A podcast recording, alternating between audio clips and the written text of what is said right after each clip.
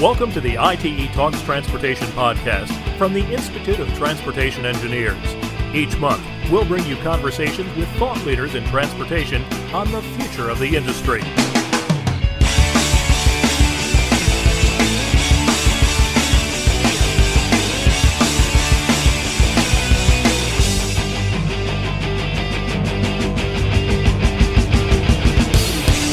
Welcome to ITE Talks Transportation. My name is Bernie Wagenblast, and this month we're pleased to be joined by Annie Chang.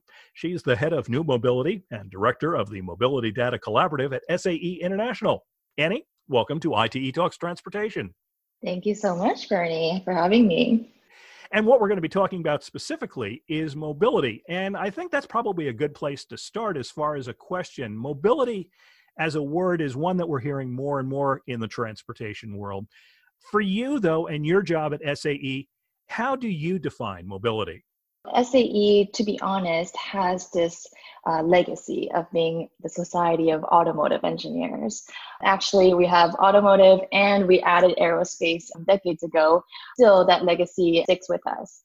For us, though, we really talk about mobility in an ecosystem, getting from point A to point B regardless of what mode you're taking, what kind of vehicle you're taking, or even maybe you're walking. So encompasses the, the communication protocols in between, it encompasses the multimodal trip, everything that gets you as a human or your things from point A to point B. Now, talking about your role specifically at SAE, as I mentioned, your uh, title is Head of New Mobility as well as Director of the Mobility Data Collaborative. I'm curious, tell me a bit about some of the day-to-day projects that you're involved in and some of the initiatives that you're taking part in and how that all fits around mobility as a service or mobility on demand.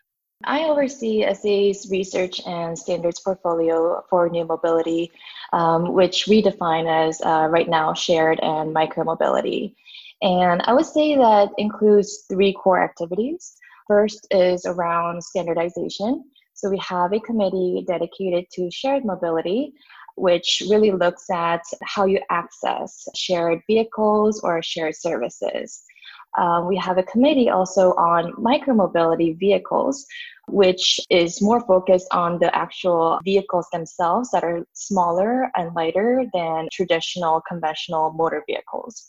In these two committees, uh, my job is to drive consensus building and as a um, unified group, identify and develop priority standards that the community is seeking for at this time. The second portion of my job is around research, uh, which I have to say is my favorite activity. We do a lot of trend analysis. For example, last year we looked at uh, what are the enablers of the micromobility boom. We also analyze usage trends on, you know, who is using micromobility, how are they being used, and um, we also speculated on the outlook of the industry. The third activity is around the Mobility Data Collaborative, which comes in the form of a consortium. So it is a multi sector consortium of public agencies, private sector companies, and nonprofits, as well as academia, to tackle the huge white space of mobility data sharing that is taking place between public sector and private sector at this time you talk about the work of the committees that you're involved with at SAE, and I think part of that is demystifying and trying to come to some standardization of terms around shared and micromobility. Tell us a, a bit more about your work and where mobility terms and standards are, are heading at the present time, if you would. In late 2017, we started with shared mobility. At this time, shared mobility was ubiquitous already. However, the terminology was inconsistent to say the least. Um, for example, what do you call services, the ride services offered by Uber and Lyft? People said ride sharing, ride hailing, TNCs, even car sharing. So we tackled this issue with J3163, which was led by Dr. Susan Shaheen from Berkeley. Then in 2018, we saw the scooter boom happening. And prior to the boom, let's be real here, the term scooter was associated mostly with you know mopeds. Mm-hmm. And we created the taxonomy J3194, which provides a taxonomy classification system for these tiny vehicles.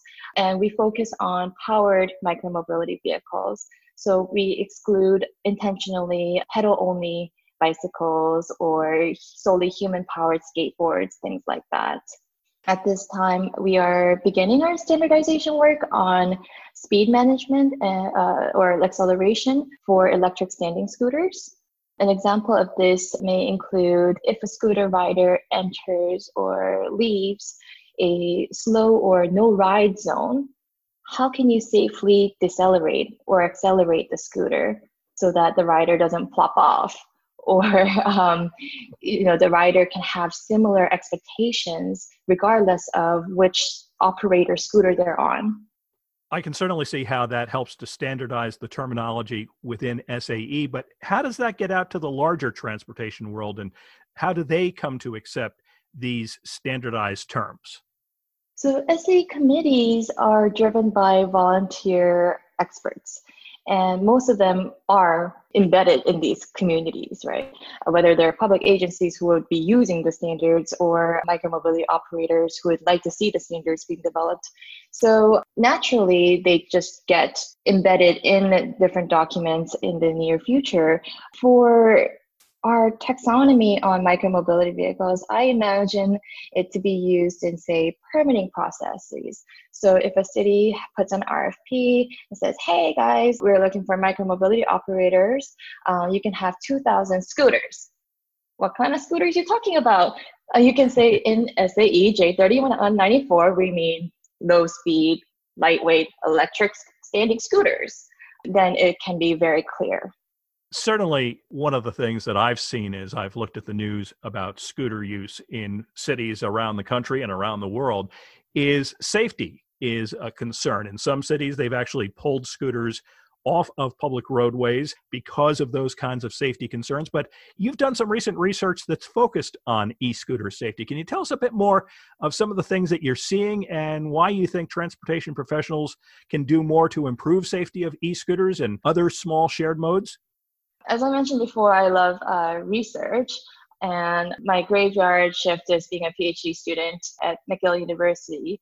So, and I chose safety of micromobility as my main dissertation topic. I really stand behind the notion that traffic crashes are not inevitable accidents, but rather preventable incidents. However, the universal metric of road safety has always been the number of crashes, which require three to five years of crash data to accumulate. For scooters, we don't have that. So, how do we know what the safety issues are and how do we fix them? So, what I did was use surrogate safety measures, which are traffic events that resemble and are highly related to crashes so, for example, conflict or near misses, those moments when you're in traffic and you almost get hit by a car is what I'm talking about. Mm-hmm. So, I looked at around 200 hours of video footage in Washington, D.C., and found that it was around 1.4% of scooters got into serious conflicts, which I defined was less than two seconds away from being a crash, compared to 2.1% for cyclists which means that scooters are not as dangerous as cyclists. Mm-hmm. I also found that both cyclists and scooter riders face similar difficulties when they're making left turns. A lot of this could be resolved through infrastructure changes such as bike boxes, which allow you to have more visibility for the motorists, or the queue boxes, so you can make safe left turns when you're waiting for the second segment of your left turn. Ultimately, my question kind of shifted from are scooters safe to are our streets safe for mm-hmm. all vulnerable road users? And that includes scooters, right? So, mm-hmm. how do we fix the VRU issue rather than the scooter issue? I think is the greater question to be answered. And as a civil engineer and an urban planner, it really hurts me to see that the industry has focused so much on, say, helmet usage. But what about the environment that you're throwing the folks in, right? If mm-hmm. you want more active transportation, they need to be provided a safe environment to operate. And of course, there are different aspects of safety, like vehicle safety, and I am very supportive of that. I work at SAE. There's infrastructure safety for civil engineers, and there's the uh, emergency response safety first responders. I think that all these different elements of road safety should be looked at uh, seriously and proactively instead of looking back five years later and say, oh gosh, we could have done better. Mm-hmm. I know your your research is still ongoing, but have you found any places where they seem to be doing this well, or at least better than other places? I think in general, where there is better bike infrastructure, therefore there are more cyclists, mm-hmm. therefore safety in numbers, they do better for scooter riders too. You know, that's just my assumption, but uh, that that is probably close to the truth did you find that, or have you found so far that mixing scooters, e scooters, and bikes, and maybe electric bikes together in the same la- shared lanes works well, or are there conflicts between those different types of micromobility? I think this is the exact issue, right? Scooters, depending on what the top speed allowed in that city is, they're kind of orphans. I mean, they don't belong on the sidewalk, they don't belong on the bike lane because they're actually quite slow in some areas, right? In DC, they were going 10 miles per hour. That's slower than e bikes that can go 20 miles per hour. So, what is the justification behind that? Scooters, if you're going 10, 15 miles per hour, they're quite slow to compete with cars. I think this is the broader issue that speed. What is an appropriate speed for scooters in what context?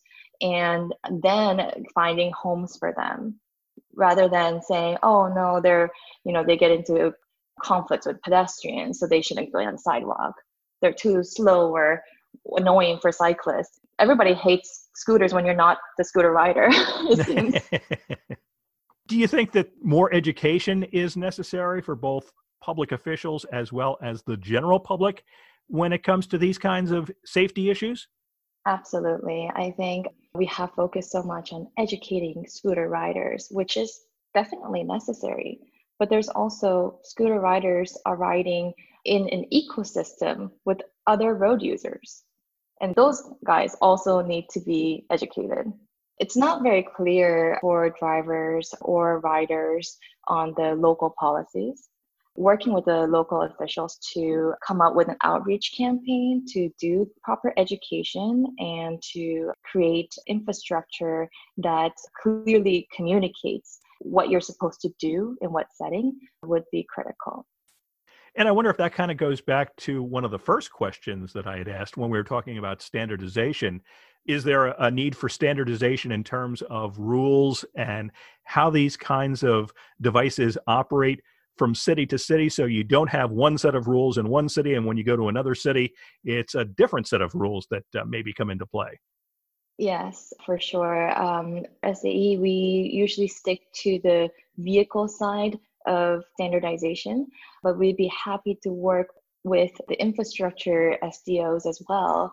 I think there's opportunity to combine forces to better educate each other and learn from each other. Talking about public agencies and others, I'm curious about this. How do you think public agencies, data aggregators, mobility providers, that they can all work together in the MaaS MOD space to improve our transportation system? Yeah, I, I, think this is an interesting yet tricky question because it would be naive for me to say that there is no tension between public agencies and the private sector. However, there is significant desire from most parties to figure this out together to ultimately improve transportation options for everybody. The way we as an SAE move forward here is to build consensus through open dialogue. Um, as I mentioned earlier, we have a consortium called the Mobility Data Collaborative, and it focuses on data sharing. The goal of this consortium is to have all these different players coming to one table and work the kinks out. For example, data is often requested by public agencies. for, say, scooter sharing trips. This data is then shared by the operators. There's no doubt that this data is highly valuable. Public agencies can have insight to where the highest demand for new bike lanes are, for example, with this data. With better infrastructure, more folks will then use micromobility, which is great for the operators, right? And more riders to contribute to safety in numbers, which is great for everybody. There is this huge potential for positive feedback loop. At this point, it's a matter of breaking those walls down and figuring out how to share and make use of this data to really reap the benefits. And figuring this out honestly can't be done uh, by one sector alone. So, this is the role that SAE plays to really facilitate that multi sector agreement. You talk about that tension between public agencies and the private sector in terms of the value of the data and what it can do, obviously, the benefits that are there with that. Have you seen examples where some of that tension is being broken and agencies, both on the public side and on the private side, are coming together to overcome some of those issues? I see it all the time working on this consortium. I think even in the beginning of our consortium, folks are a little shy but with months of teleconference calls you become friends right and um, we have learned so much from each other the rationale to why you want this specific type of data in this specific way or why you want to share a specific way that knowledge sharing has helped us all improve our understanding of the broader issue and it has allowed us to figure out how we can find agreement. And a lot of it is compromise. And we have been working on two best practices, and those are results of everybody in that group trying to understand each other and coming to consensus through compromise. And I can tell you that there's no member of our consortium that did not want compromise. Well, that's encouraging you're in a unique position to, to look at this new mobility space. I'm curious, what are some of the, the interesting trends that you're seeing and what's been most surprising or interesting to you and maybe some things that you didn't expect as well as what you do expect to see in the next, say, five to 10 years? No, Bernie, um, if you asked me this question three weeks ago, I think it would have been a much different answer. It is March 26th today, 2020. We are knee deep in the coronavirus pandemic. Today, I think the coronavirus threw this huge curveball of public health fear when using shared mobility. The idea of sharing space or things that you touch is one that really ignites anxiety at this point. Until mid February, I never thought twice about commuting on ride hailing, microtransit, and shared mobility. And things are much different now coronavirus is a curveball, but it's also an opportunity that we could learn from. We've seen efforts by the micromobility operators to increase their sanitization uh, protocols. We have seen bike share ridership increase in many cities, filling that transportation gap that could not be served say, by mass transit because they don't want to share small spaces. We have seen delivery services thriving. I think the public safety argument of shared mobility was mostly understood through the lens of security. But with COVID 19, it really opened our eyes to public health issue. Therefore, I think there's great lessons to be learned. This could better inform our future forms of mobility, especially those that are fully automated. Perhaps, you know, in the future, a delivery bot could sanitize itself between rounds, right? Like things like this that never really crossed our minds a couple weeks ago. But I think this will stay with us for a while, and all the operators are kind of scrambling to figure things out. But it will inform much better public health standards in the future. Well, Annie, thank you so much. We've been talking with Annie Chang. She is the head of New Mobility as well as the director of the Mobility Data Collaborative at SAE International. Annie? Thanks so much for taking the time to chat with me today. Thank you so much for having me.